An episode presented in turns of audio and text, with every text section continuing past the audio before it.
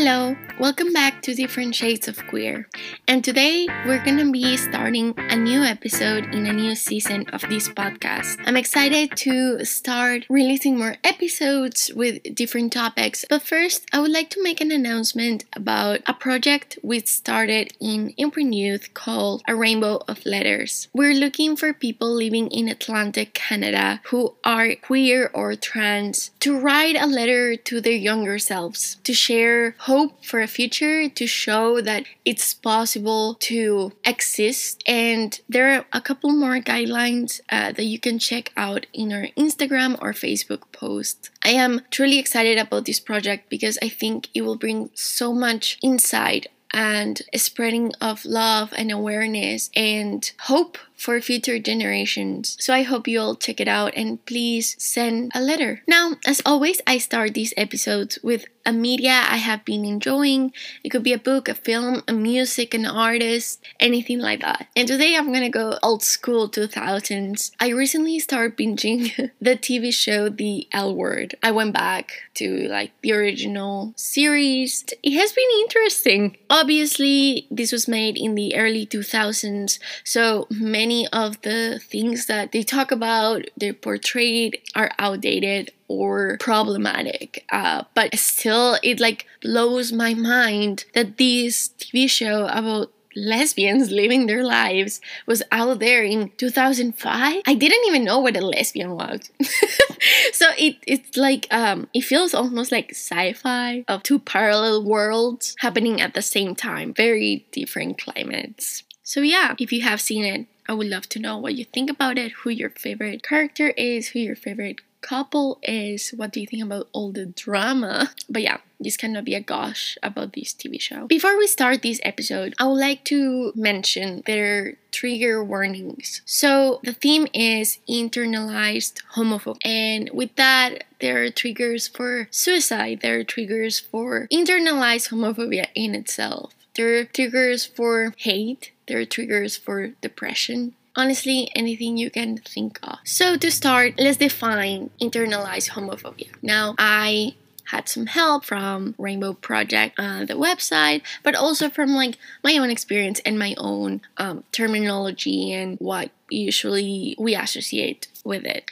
So, internalized homophobia happens to queer people who have learned or have been taught that heterosexuality is the norm and is the correct way to be, and being anything else is wrong. So you kind of like internalize these values uh, that you grew up with and they have ramifications on your mental health, on the way you view yourself, on this internalized conflict between who you are and between what society tells you to be. In my case, internalized homophobia is something I still struggle with. Even before I could put a definition to it, I was experiencing it, and that's because of the way I was raised in. I was raised in a very homophobic society, not only at school, the media, family, um, friends. The environment just produced homophobia. I myself was homophobic before the year I turned 16 years old. But I knew it was something wrong with that. There was immense conflict in me and and I had to face it one way or another. So when I broke away from this set of values that I was raised in, um, I realized how wrong it was, how inhumane it is to treat people who are queer or trans that way. But these values have stuck in my unconscious. And they come up here and there as many other people experience it as well. Internalized homophobia for me has been like self-doubt disgust towards myself towards the people I like, uh, I feel sometimes like there's something wrong with me. Now, I have made such an improvement from the start where I was still kind of like avoiding my sexuality. And now it's to a point that it's just like small comments that I can realize when they are happening. But it's all about like, it's rooted on religion, I guess, for me, on how sexuality is tied, well, specifically being queer is tied with sin, uh, with doing something wrong. And so there are some times that where I'm laying down in bed or these little vulnerable moments where my brain just has a thought like, what if what you're doing is wrong? Or maybe you need help. Maybe you're sick. It's hard. It's hard because you're the only person that can self assure yourself that it is not true. Now, for many people, a way to combat that internalized homophobia is with support from their friends, family. And I mourn that.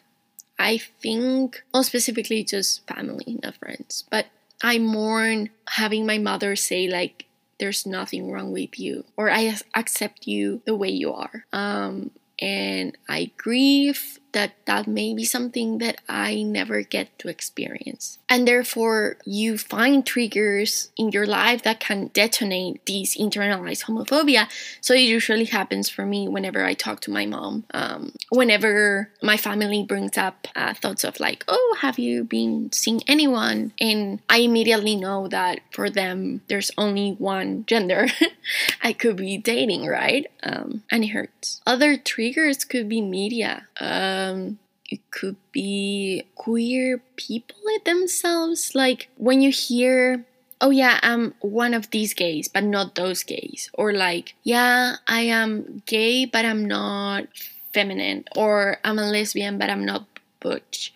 Um, which those are all right, but it's the act of seeing other type of queers as less than you. And seeing that there's some prejudice in that and perhaps some internalized homophobia of the way you grew up in and the way that people talk about these type of queers with air quotes um, that you find uncomfortable to be associated with them. My advice is truly remind yourself that it's okay that you're human that you experience these desires these feelings this way of being, this identity of yours, and that is valid. That you're not harming anyone, no matter how much other people tell you that you are. So sometimes I feel like I'm harming my mom because she carries this guilt that if I'm that, then I'm not going to heaven or something like that. But then I realized that's that's not mine to take. Like that's not my life. Like that's her own way of being and I cannot alter that. Whenever you see these thoughts appear in your brain, be quick to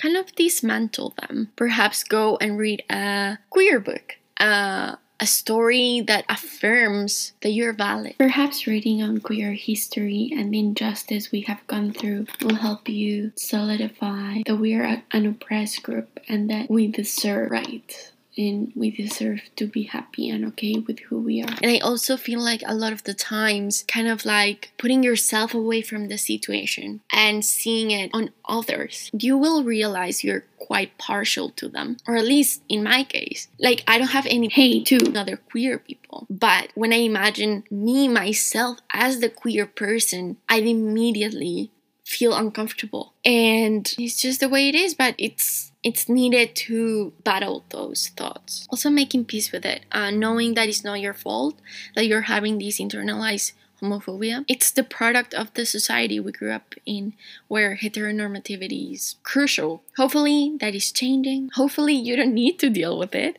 But um, I know that for many of us, we do. I would love to know your experience if you're comfortable sharing but more than all, your advice on how other people can deal with it. Perhaps some triggers that you have that are different from mine, or perhaps how your internalized homophobia differentiates from my experience. Thank you for listening to my rumbles and my very intimate reflections on this theme. I hope that you can relate.